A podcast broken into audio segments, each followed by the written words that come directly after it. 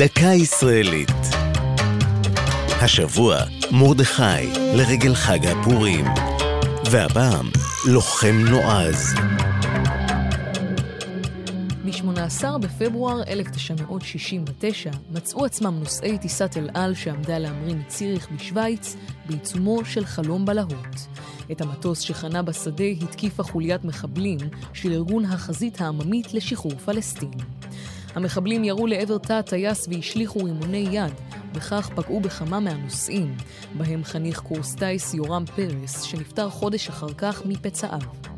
מי שהציל את הנוסעים בגבורה ומנע אסון כבד הרבה יותר, היה מאבטח המטוס מרדכי רחמים, ששירת בעברו כלוחם בסיירת המטכ"ל.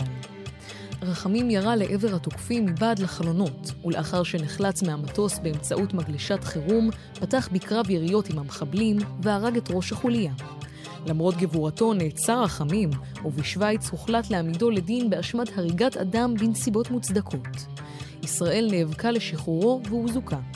3 שנים לאחר מכן השתתף מרדכי רחמים במבצע לשחרור מטוס סבנה החטוף שהונחת בארץ, ואף מונה בהמשך לשומר הראש של ראש הממשלה באותן שנים, גולדה מאיר.